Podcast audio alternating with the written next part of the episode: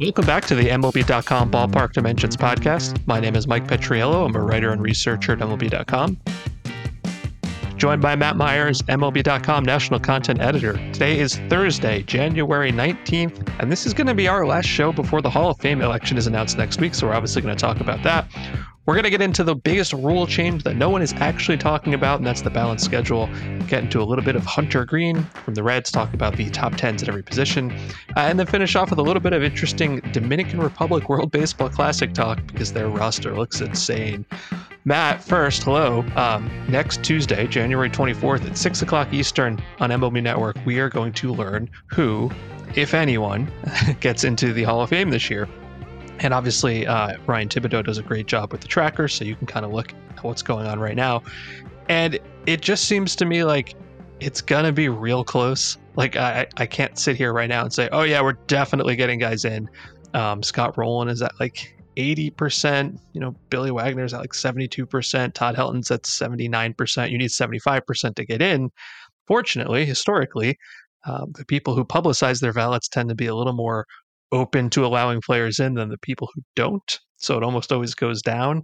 And I guess my biggest concern here is that Rolen, who's clearly deserving, is going to miss by the exact amount of the shameful blank ballots that were submitted. That's what's going to happen here. It's going to make everyone mad. It's going to be great. I should start by noting that Fred McGriff is going into the Hall of Fame this summer via the Veterans Committee, so it will not be, you know, we're not at risk of a blank elect blank blank election for players this year. Fred McGriff is going in, but yes, from the the Baseball Writers Association ballot, it does look like Scott Rolen's the only one who has a chance because no one ever like goes up meaningfully between the public and private ballots, and you know, I think he's probably going to fall short. I was just looking at this, right? So he's he's about eighty percent. He needs to be on seven uh, on the public ballots that are out. He needs to be on seventy two percent of the private ballots to clear the 75% threshold. Last year, he was on just 45% of private ballots. So my guess is he probably makes a little bit up there because usually you know these players seem surges, see surges, but that feels like a pretty big gap to make up. And my guess is Rolen falls a little bit short. Um, but I don't know. What's what's what's your take? Um, I think he's going to miss it. And I think it's going to be disappointing, but it's going to be okay because then he'll get it next year. Like I think if he gets as close, he'll get it next year. I, I kind of want to register a complaint here. So Jeff Kent is in his final year on the ballot. He is up 26 votes uh, just based on on returning voters, guys who were voting last year and this year. And I think some of that is because it's his final year and you get a final year bump, and that's fine. But I also think some of that is because in previous years, you know, you had the PED guy logjam. You had Bonds and Clemens and McGwire and all this. Curt Schilling, not PED, but was there too. And I feel like he was always Jeff Kent was like the 12th or 13th best guy on the ballot, and people didn't have room for him because you're only allowed to do 10. And I'm sure I've complained about the max of 10 on the show. Uh, maybe have. 100 different times because it is stupid. And I think this kind of shows it, right? There are people who would have wanted to vote for Jeff Kent but just couldn't find room. And I say this as someone who wouldn't vote for Jeff Kent. If someone's a Hall of Famer, give them the respect of a yes or no vote. Why? Why is this complicated? Why do you have to make everything so hard? Um, I think I think it's a, a legitimate point that you make. But you know, speaking of the guys who have a chance of getting in on the the writers' ballot, at least not this year, Rolen, to be clear, is going to be making a big jump from last year and is on the precipice. As you said, he will probably get in next year. And then there are a few other players who are making pretty big gains who've been on the ballot before. Todd Helton is already up plus 28 votes um, in his fifth year on the ballot. Billy Wagner is up plus 26 votes on his eighth year on the ballot. Um, Andruw Jones is up 22 votes on his sixth year on the ballot. These are all guys who seem to be trending towards election at some point in the next few years. And then the other notable name on the ballot this year for the first time is Carlos Beltran, who no one really expected to get out get in this year because there was this kind of feeling that he would get at least some sort of penalty for his involvement in the sign stealing scandal with the Astros. But the fact that he's at 56% will probably end up close to 50% in his first year makes it clear to me he will get into the Hall of Fame eventually, as he should. I mean, Carlos Beltran at his peak, in my opinion, um, was an all time great player and had a great career and should be in the Hall of Fame. And he's one of the players who I look at when I think of, and we could talk about when we get to vote in a few years. There's a chance he might be still on the ballot when I get to vote, but I think probably not. I think he will probably already be in the Hall of Fame by the time I get to vote after the 2027 season. Well, uh, since you brought it up, your your first ballot guys are going to be so much cooler than my first ballot guys. All right, Matt and I are staggered. Our entrances into the BBWA are two years apart. Right, so I will get in. I will get my first vote um, after the 2025 season. So the class of 2026, Matt is two years after me. So Matt is going to get the guys who've just finished up their final season last year. Well, that's Albert Pujols. That's Yadi Molina. It might be Zack Greinke, depending on whether he ends up playing this year or not. It's going to be pretty cool. Here's who I'm going to get. I'm going to get the guys who retired at the end of the 2020 season. And there's some interesting names here for sure. But it's like Cole Hamels, maybe not because he still wants to play this year. So he might not even count. And then it's like Ryan Braun, uh, Alex Gordon, Nick Markakis, Matt Kemp, like definitely interesting guys, but I don't think I'm going to get a single new Hall of Famer when it's my turn. I will probably have, you know, Alex Rodriguez will be kicking around, maybe Rolen uh, at some point, Chase Utley, but these are all guys who will be there for multiple years. Um, uh, but that that's not going to be as exciting as I think I wanted it to be. And you're going to have a very exciting one. I'm very jealous you, of you right now. You, you, I think if I'm if I'm just eyeballing it, I think you're a good chance you're you could be the Todd Helton year. That's or the Andruw Jones year. That's that could be the year where they finally build up the uh, the momentum to to get in based on the way they're pacing. But they may have already gotten there by then. Um, but uh, that's that's what it's kind of looking at for right now. I just hope I hope Rolen gets in before I have to vote for him. I mean, I want to vote for him. I, I feel like he should get in because, you know, I mean, his case is well known, but third base where he played, and, and by the way, he played every single game of his career at third base, which is a huge rarity, is so underrepresented in the Hall of Fame. And I, I kind of half knew this, but I don't think I realized the extent of it until um, our colleague Andrew Simon asked me to, to look into it. and I, I wrote about this for the site. So here's a question for you. I assume you probably read the piece, but maybe you didn't read it that closely. There is exactly one third baseman in the Hall of Fame who was born since man walked on the moon. One. Do you know who that is? Chipper Jones? Chipper Jones. That's right. He was born in 1972. The Hall of Fame uh, website lists like how many players at each position are in. So they say there's 17 third basemen in the Hall, and that is the fewest uh, of any regular position group, not counting DH here. But I, even that number I don't buy because I like to do it. And some of those guys are like, they just do it based on where you played your most games. So uh, Freddie Lindstrom is listed as a third baseman. If you don't remember him, he played, you know, way, way, way long time ago. But he never played third base after age 24. And because he only played until he was 30, that's his position. That doesn't really count to me. Uh, so I went and I looked. And if you just look at the uh, the games where Hall of Famers played. I don't care about their primary position, just like where do they play their games? Because a lot of guys switched around. You know, first base and right field have nearly 40,000 games apiece by Hall of Famers. And third base is at 29,000. And it's interesting. But then the more I looked into it, the, uh, first I was like, okay, well, all the voters over the years have a real grudge against third baseman. And then I kind of thought about it and I'm like, you know, who is really being left out right now. And, the first number I go for this sort of thing is not wins above replacement. I look at the JAWS metric. So our friend Jay Jaffe has a version of wins above replacement that's really just like finely tuned for Hall of Fame comparison. It's like the entire point of it. And if I looked at that list and I looked at the top 13 third basemen of all time by JAWS, uh, 11 of them are in. One of them is Adrian Beltre, who's definitely getting in when he's eligible. And the third one is 13th one is Scott Rolen, who should be in. And am I going to lose any sleep that Graig Nettles and Ken Boyer are not in the Hall of Fame? I, I'm not. And I guess what this means is that uh, we should be putting in more third basemen when they become, you know, prominent enough. And I think the third base position, like right now, is probably better than it's ever been in history. So put in Rolen, put in Beltre soon, and then in a while, like 15 years from now, we'll get into Arenado and Machado and all these guys. I just I feel like we should not ignore third base as much as we seem to. It makes me wonder, just like I think they're probably. It seems like some of the, the, the players had that kind of role. The players you mentioned, the Ken Boyers, the Graig Nettles, had that sort of Rolen case where it was a subtle case based on sort of great defense, good offensive numbers, longevity. That isn't always one that that kind of hits you over the head. And you, you know, when the player's playing, they don't necessarily pass the pass the eye test, for lack of a better term, while they are while while they're playing, even if they're putting together like an actual Hall of Fame resume. So you, you said you would vote for Rolen. Yes. If you were voting this year, what's your ballot? How many people are you voting for? Six and a half, I think. Right? Because here, here's my six. I would vote for Rolen. I would vote for Bobby Abreu. Um, I think he's comparable to Tony Gwynn in a lot of ways that annoy a lot of people. I would vote for Todd Helton because I think the Coors factor is, is overestimated. I would vote for Carlos Beltran. I would vote for Gary Sheffield. And I would vote for Billy Wagner. I'm slightly uncomfortable with voting for Billy Wagner just in the sense that I'm uncomfortable in treating relievers differently because I would certainly, if I was building a team, would I want Billy Wagner or, you know, I don't know, a, a good but not elite Hall of Fame starting pitcher? Like, would I take Billy Wagner or Bartolo Colon? I might take Bartolo Colon. I don't know. But since we seem to be treating relievers differently, he's better than Trevor Hoffman, in my view, because I don't care about saves. So Rolen Abreu Helton, Beltran, Sheffield, Wagner. My half is Andruw Jones, which we can talk about a little more in a second after you tell me who you'd vote for. I, I I'm like so on the line about him, but that's where I land. What about you? Um, well, I, I sort of did it.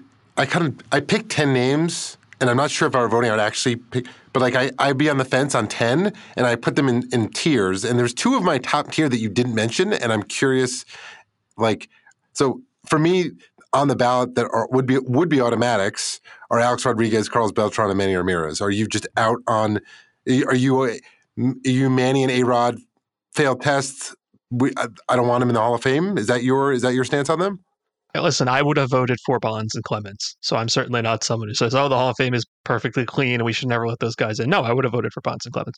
Uh, and to go back to Jay Jaffe, I think I really like his approach of nobody really seemed to care about this before like 2003, right? The league wasn't testing that much. A lot of the players' union was against it. Like nobody cared, like Wild West. And then we started to have rules, and then Manny uh, Ramirez got suspended and Alex Rodriguez got suspended.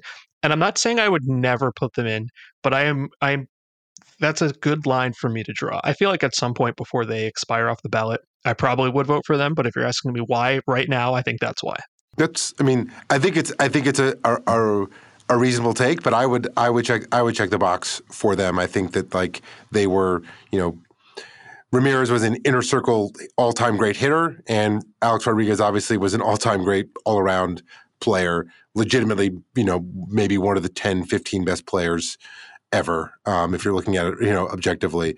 And then I've got this this mid tier, and I've always been, I've always felt like I was, you know, the the the, the mayor of Bobby Abreu Island. So like, I kind of feel like I would have to have to check the box for him. If like, I mean, if you're checking a box for Bobby Abreu, I've got to check the box for for Bobby Abreu. And I mean, in some ways, it's it's similar to someone like Rolen, where when he was playing for the bulk of his career, there probably wasn't this like, oh my goodness, this guy we're watching a future Hall of Famer right now. And I, I don't think that's the only way to judge someone, but it's kind of like you do look, you know, Scott Rolen had one top 10 MVP, one rookie of the year, and he had one top 10 MVP finish. Like that's a pretty quick and dirty way to say like when he was when when he was playing, there was not this like oh my goodness, this guy is super duper star. I'm, I'm tossing some of that out because I, I agree with you. Some of it's the Hall of Fame, right? Fame in his time. I got to throw some of that stuff out because how many of these All Star games and MVP finishes were like, oh, this guy hit 330, right? Like, I, I shouldn't have to rely on the evaluations of writers from 50 years ago in that. But but but still, like I mean, like it tells you something about how he was perceived, and like literally, he had he fin- he got MVP votes in one to three seasons of a 17 year, sorry, four seasons of a 17 year career. Like, I'm just, like, it doesn't mean he's not a Hall of Famer. I think there's different, I think Hall of Famers come in different shapes and sizes, but Abreu's the same thing where, like, when they were playing, and this was also at a time when, admittedly, when sabermetrics was, you know, getting, taking, taking a foothold, and there were a lot of things that some of these players did that maybe weren't fully appreciated in the moment that with the benefit of hindsight, like, you know, I've said this before in this podcast, if you like look at like Bobby Abreu's 1999 season now when he was like, you know, 330, 450, 550 with like 30 homers and 40 steals or something. Like he would have finished higher than I think it was, you know, 26th or something in MVP voting. So I recognize that how we evaluate players has changes. But I think Rolen and, and Abreu are kind of similar in that realm where like they they were putting together like these really amazing careers, but kind of in a way that wasn't hitting you over the head. Whereas like someone like Andruw Jones was widely considered the best defensive outfielder and part of all these winning teams and sort of had the trappings of a Hall of Fame player, even if like he was way more inconsistent as a performer. Anyway, so my middle, my top tier, A-Rod, Beltran, Manny would be definites for me. My next tier, who all I probably would vote for, would be Abreu, Rolen, Andruw Jones, Gary Sheffield, and Todd Helton. And then the last two of the 10 for me would be Jeff Kent and Andy Pettitte. Um, I think that Pettitte, the postseason, obviously got to play for the Yankees, but like the body of work of the extended postseason, like there's there's a lot to build on there. I would put him in above Billy Wagner, but I would I would hedge on Kent and Pettitte. I'm not sure I would check the box next to them. Yeah, I just don't think Kent has that strong of a case uh, in my eyes. I know people look at the home runs and that's fine, but I super borderline for me. I did want to talk about Jones for a minute because I, I keep going back and forth on him. And it, let me tell you the two sides to this argument. I, I was reading something about him the other day that pointed out from 1998 to 2006, uh, in terms of wins above replacement, only A Rod and Barry Bonds were more valuable than he was, which is pretty compelling. And a lot of that was about defensive value. And then I thought, you know, well, defensive metrics, you know, even now we're kind of squishy. Like how much how much were we putting into defensive metrics from years and years ago? So I went and I looked in the divisional era since 1969. You can go look it up on Baseball Reference, and they have uh, defensive metrics there. And I'm not going to get into how like all the old ones are are calculated, but they're there. And I just wanted to say like how much of the smell test are these passing? Well, since 1969, number one they have Ozzie Smith, just in defensive value, cool. Number two is Andruw Jones. And if you look at the rest of the top seven here, uh, Adrian Beltre, Mark Belanger, Andrelton Simmons, Cal Ripken, Scott Rolen, Nolan Arenado tied for 11th, Kevin Kiermaier tied for 15th. There's something there, I think. So that that says a lot. By the way, the three names at the bottom: Adam Dunn, Gary Sheffield, Derek Jeter. Okay, we'll move on from that point. So like that's an argument in his favor.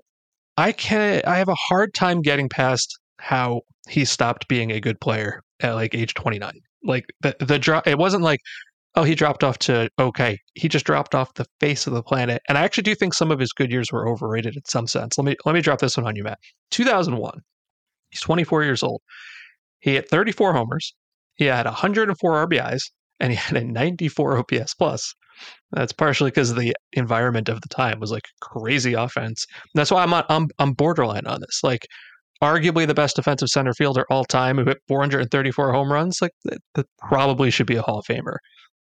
But the fact that he disappeared, and I certainly don't love the off-field domestic violence accusations. Like I, like I said, I could go either way here. Um, I think that's all. That's all fair, and I think that he's. I put him in my tier. I'd probably check a box next to, but um, he, he might even be on that the the Pettitte uh, Kent tier for me. But um, I'm generally more inclusive when I vote um, because, I, as we've talked about in the past, I feel like modern players beyond just third base in general are underrepresented relative to players who played in the early 20th century. And so I think that like sometimes we underrate the current players because we hold them up against the standard of like, oh well, you know, could he, you know, he, you know, is he who could, could is he really better than Joe Medwick? And it's like, well, I don't know. He was like the best center fielder for 15 years, you know, like so. Um, is he better than this guy who was born during the Civil War? I mean, obviously, I mean, even relative. My point is, even relative to their peers, even like obviously he's obviously better. Like if you like put him in a time machine, he would dominate 1930s baseball. But even just like relative to his peers, as someone who stands as like one of the best players of you know a top you know top two percentile. You know, if you argue that like the top two percent of every every of all players should make the Hall of Fame or top one percent, like of his peers, he probably was in that whatever that tier was, or very on the or at worst on the borderline. All right, we're going to take a break and we're going to come back and we're going to talk about one of the most interesting changes for the upcoming season that not enough people are talking about.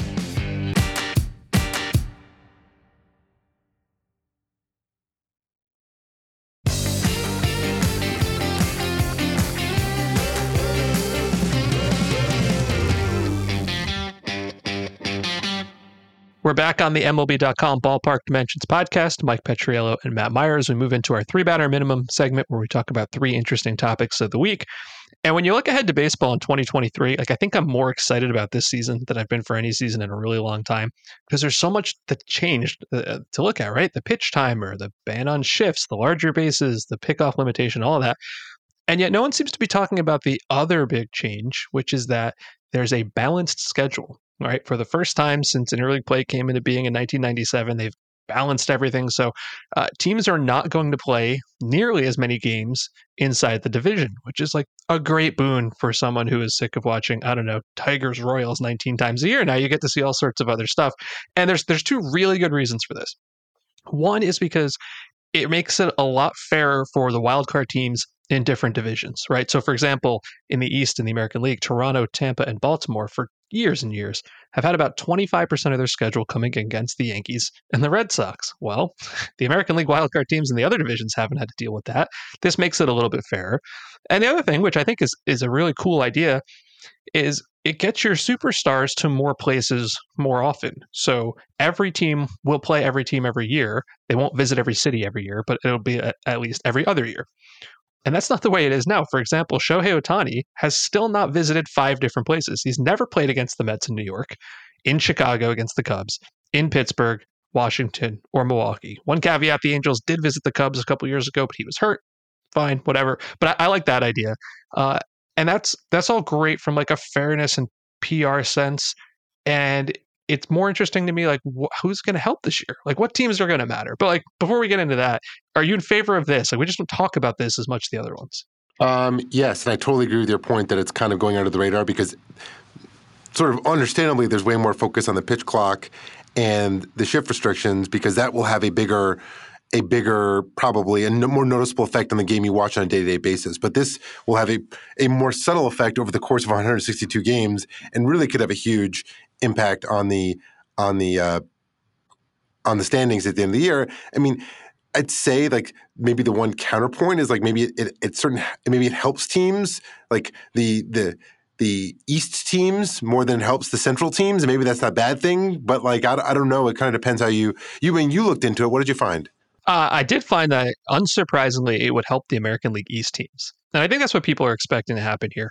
So the way I did this was I took uh, the upcoming schedule. Like I got the grid of who who everybody's going to play when and where, and I compared it not to last year. I compared it to what it would have been this year. Right, where you have like the rotating divisional thing, and you know that that injects a little bit of uncertainty into it, and that it just so happens that this division plays this division this year, and that might not have been the same the next year. But anyway, that's that's what the year would have been. And then I got the projected winning percentages from Fangraphs and do all sorts of spreadsheet math, and you come up with the teams who are going to benefit and not. And uh, the the divisions, the really the two divisions I think will benefit the most from this: the American League East and the American League West. And I think that makes a lot of sense. Like if you're an East team, you get to say, "Great, I don't have to play like all these beasts." There's five competitive teams now in the East, depending on how you feel about Baltimore and Boston. Um, so to give you an example, the Blue Jays they get to take away 24 games that they would have played against their American League East partners, and now this year um, they get to play against the NL Central, which isn't very good, and the NL East, of which two of the teams aren't very good. Like that's that is huge for Toronto, right? So I think the East and the West works out like that. The Centrals, it just didn't really matter that much. I mean, none of those teams are great to begin with. Uh, and it actually, I found this really fascinating. It hurts the NL East teams a little bit. And the reason for that is they don't get to play the Marlins and the Nationals as much, right? So, like, the Mets won 27 of 38 against the Marlins and Nationals. That's that's great for them. Well, now they have to play the American League East. That's a problem. So, like, if I'm the Diamondbacks, for example, I think I'm really happy with this because, like, I'm not going to win the division, but maybe now one of the NL East teams might not get that wild card slot. Like that's cool. Yeah, I think I'm I'm all for this for all the reasons you mentioned. Um, it'll be interesting to see kind of how it plays out. But honestly, more than anything, just as a fan, as you said, like some of these matchups just kind of get tiresome, and it's fun to see different teams. And you know, just like seeing a different, like just the, like as a longtime baseball fan, seeing a different uniform in a different place. You're not used to to seeing it is just cool. And like once we kind of ripped the band-aid off and didn't really play, it's like we might as well go all in.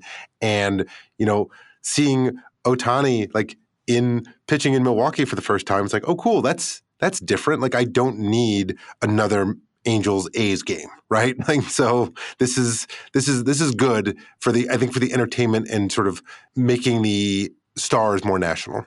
Yeah, I've only heard two decent arguments against it, and one I don't agree with at all. Uh, the one argument against it I've heard, which is kind of true, is that it increases travel a little bit. Right, there's like seven percent more travel, and that doesn't affect every team equally. So, you know, that's fair. The one argument I've heard against it that I just I can't get on board with, and I think this is very generational, is that it blurs the lines between the leagues a little bit more because there's a lot more inter interleague play than there was before, and I think that's true but I'm also thinking about this. I mean, I was I was born in 1981 and I don't care about this. And I feel like I don't know, anybody who was born after 1970 probably doesn't worry about the difference in the leagues that much. Like, yeah, there was there was some charm and there was different league offices and the umpires said AL and NL. I, I get it. I, I just I can't get worked up over that. Right. Like And also, I mean, we have the universal DH now, right? So like that's out the window.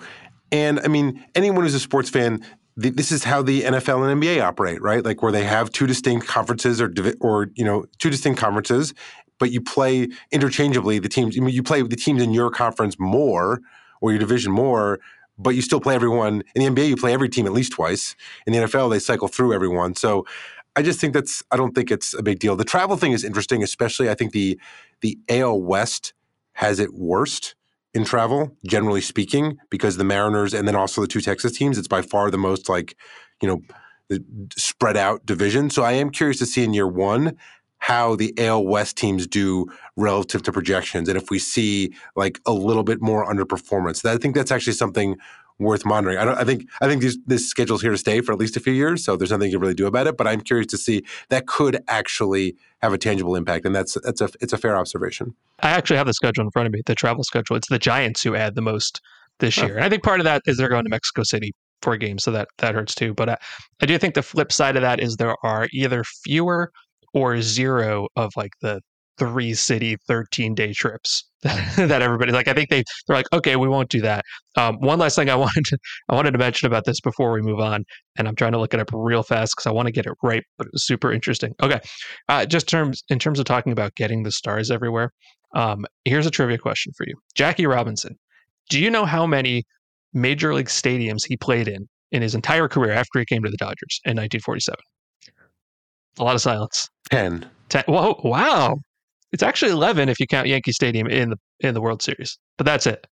And one of those one of those is a huge caveat because um, right before the Dodgers left Brooklyn for LA, they played a couple of games in Jersey City just to kind of like you know rattle everyone's cages in Brooklyn's for Brooklyn for a new park. So he played six games there. But yeah, he only played in ten stadiums and one extra in the World Series, and that's it.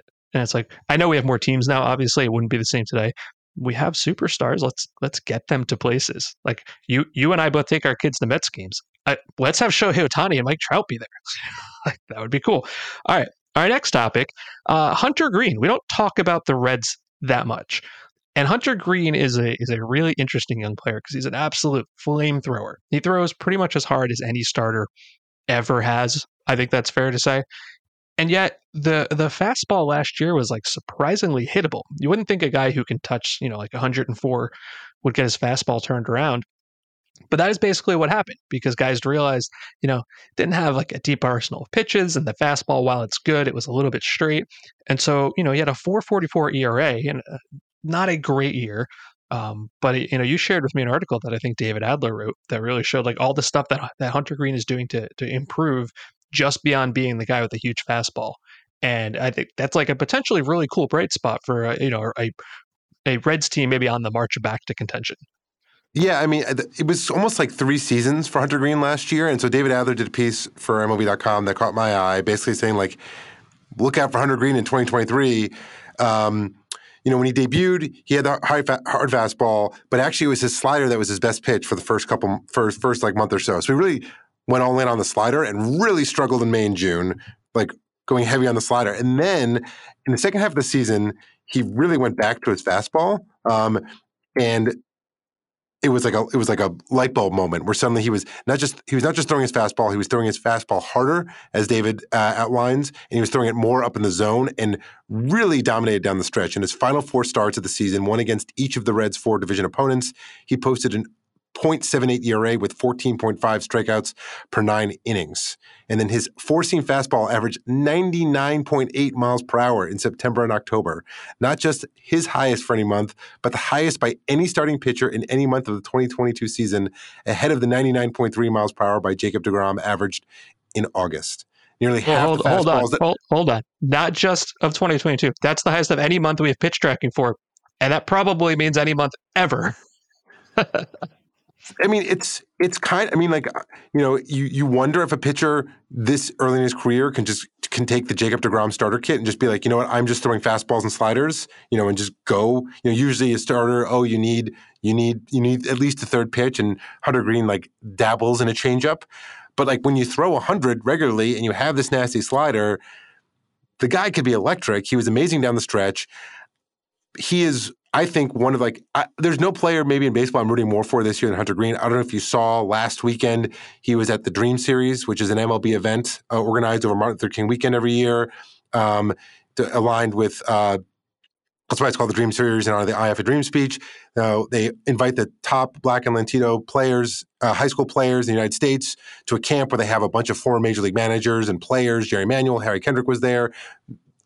Like dozens more whose names I'm forgetting. I just happened to see them, you know, talk being interviewed. And Hunter Greene was there as well. He lives in Phoenix. He invited all the players to his house. He like gave them a pep talk. He got them Nike cleats. Like he is a great ambassador for the game. He is a, an exciting talent. I'm so hoping that that Hunter Greene can like take that step next year. I mean, the Steamer projections have him as one of the top 25 pitchers in baseball next year. So like this is he's if, I mean, if you're a Reds fan, like this is the guy to get excited about. If you're a baseball fan, this is the guy to get excited about. By the way, with the Dream Series thing, he invited them to his house and got a taco truck in his backyard and said, "Hey, everybody, we're going to play MLB the Show, and if you ever need any help on your on your path, like call me." Which I agree with you is super cool. I did see the Steamer projections, and I was I was shocked. You know, projected for 200 plus strikeouts um, for a guy who, like I said, had kind of an up and down season. And I, I don't think I could say he's a top 25 pitcher or starter in baseball right now. I think that's just because there's so many other good starters. Like it would take me about five seconds to name 25 really good starters without any research.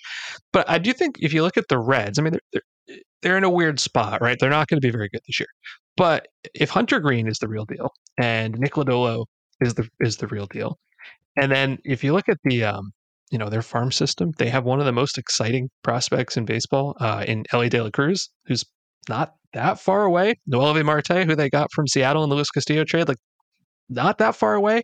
it's hard for me to see them finishing. I guess the Pirates are eh, higher than fourth this upcoming year. But you know, Lodolo is young, Greene is young. I like Graham Ashcraft. You know, starting pitching thins out pretty quickly after that. It could be at least interesting, and I think you're right. Like if you if you like baseball and you want to see a guy with really like an interesting elite skill set who seems to be an incredibly good person off the field, like Team Hunter Greene. Like, how could you not be rooting for that? All right, our final topic of our three batter minimum. Every year at around this time, and I can't believe this is year nine for me, uh, we go over to MLB Network and we do the top 10 right now position, which uh, for the last couple years has been me, um, Vince Gennaro of Sabre, and our friend Sarah Langs. And we've had a really good time doing that even though we're all mad at Carlos Correa for making us go back and redo the third base and shortstop ones, thank you for that. Messed up all of our lists. And uh, those have been airing a couple nights a week. Tonight, uh, January 19th, will be the third base one. Next week, you'll have second base, shortstop, starting pitcher, and catcher. And I've been doing this for long enough now that I did want to go. I, I dug up my first list that I did here, Matt, 2015. Here are my top tens from that year. Uh, Robinson Cano was my top 10 second baseman that year. Alex Gordon was my top 10 left field. Like that's how long this has been going on. But I bring that up to say this there were two guys who I had as a top 10 at their position in 2015, who I still have as a top 10. Oh, close. I guess one of them's like number two in 2023. Do you know who those are? One's easy. Mike Trout. One's Mike Trout. That's right. Uh, uh, Nolan Arenado. No, right team though. Um, Great team, Paul Goldschmidt. Though. Paul Goldschmidt. That's right. Which I, I think shows you a little bit about uh, the value not only of greatness but also durability, and just why both of those guys are obviously going to be in the Hall of Fame. So here's my favorite thing about doing these. Um, you know, I usually do them like over Christmas break, which is nice because at that point it's like, oh yeah, I, have, I haven't thought about you know anybody from the Diamondbacks in a while, so let's let's remember them those guys. And I I do a lot of the research and we uh, use it over the course of the season. And every year team, uh, you know, some fan bases always get mad that their guys aren't on the top 10. And I think part of that is because once you get to like number seven on a list, number seven to 14 or so, depending on the position, is essentially a toss up. you know, it's like we get, get a little bit too caught up in the binary on off of these lists. Um, we haven't gotten to the one that I think is going to make everybody really mad. They have not aired the starting pitcher list yet. Do you think everyone's going to get upset when they see that I have Aaron Nola ranked above Sandy Alcantara? Let me let me before you answer that. This is not a recap of 2022. It is looking ahead to the 2023 season. That's what makes it fun. Um, well, now now I'm gonna have to watch the starting pitcher show and really see see the see the uh, the big plan. And just for those who are unfamiliar with the show, there's like so Mike and and Sarah and whomever does their their own top ten, but then there also is the official MLB top 10 right now which is done by which is put together by the quote unquote by the shredder which is the sort of the an, a, a, statistical formula based on the previous two seasons i believe is is is uh, how it's done. Uh, so the, yeah. the list, mm-hmm. so the list you see on the show is the shredder, and then they have Mike and Sarah on to kind of do their own top ten and see how it compares to this this uh, this algorithm. And it's always fun to see people on Twitter yell at Mike when his he always has one or two fun ones that deviate wildly from uh, from the uh, the shredder and the conventional wisdom, which is part of the fun, right? You want if it's if everyone had the same list, it would be boring. So I always like when you have the ones that kind of stand out. Yeah, what I try to do, I don't always do this. It sort of depends on the position, but what I like to do sometimes for the number 10 spot, unless there's like an obvious guy like I have to have on. I don't do this for starting pitcher because there's too many of them. But at some positions, I will maybe go with the guy who isn't necessarily number 10, but is someone who I think could have like a huge breakout that I want to be riding on. And I want to tell you uh, two of the names I, I did for that. Um, in center field, I had Corbin Carroll on my list, who is uh, you know from Arizona. And I, I, don't think people realized how good he was. I mean, it was a top draft pick. I, pedigree matters too, because if a, a, guy, a rookie has like a great month, I want to know is he like a flash in the pan or someone we expected to be this good? And Corbin Carroll like checks all those boxes. Uh, the other name I had, uh, Gunnar Henderson. I put a number 10 on my third base list. And to go back to projections for a minute, I couldn't believe how well his projections came out. Like Steamer and ZiPS have him as like a four win player next year. I don't know if I'm ready for that, but it, it made me put him on over to Ke'Bryan Hayes or Eugenio Suarez or, or Ryan McMahon, like or DJ LeMahieu. I was I was comfortable doing that because I'd rather be a year too early um, than a year too late. And to that end, I do want to shout out Sarah for a second because she put some on her, her reliever list that I thought about it and I'm like, I just don't have the guts to do this. And then she put him on like sixth. it's like, I'm so proud of you. Bryan Abreu from the Houston Astros, who is like, I don't know, the sixth most famous guy in his own bullpen or whatever. But I don't think there was anybody who impressed me more like last postseason than Bryan Abreu, who nobody knows who he is, but you watch him and you're like, this is literally unhittable filth. Nobody can touch this. And she did it. I think Vince might have done it too. And I was like, I, am so jealous of you guys doing that. And that's the fun stuff. I, like I could have put, I don't know, Evan Phillips because he had a 112 ERA. That's no fun. We're trying to have fun here. Who, is there is there a young name that you would have wanted to put on any of these lists? Have you done them? Uh, off the top of my head, no, but I love that you did Corbin Carroll because I think that like his game will play so well in that park. He's got that like kind of like slasher gap to gap, super speed. Uh, Chase Field has got like not only big gaps, it's got weird stuff going down the line. I just feel like lots of triples, lots of extra bases for him. I'm really excited to see him play this year. All right, we're going to take a quick break. We'll be back to finish up with some really interesting news about the World Baseball Classic.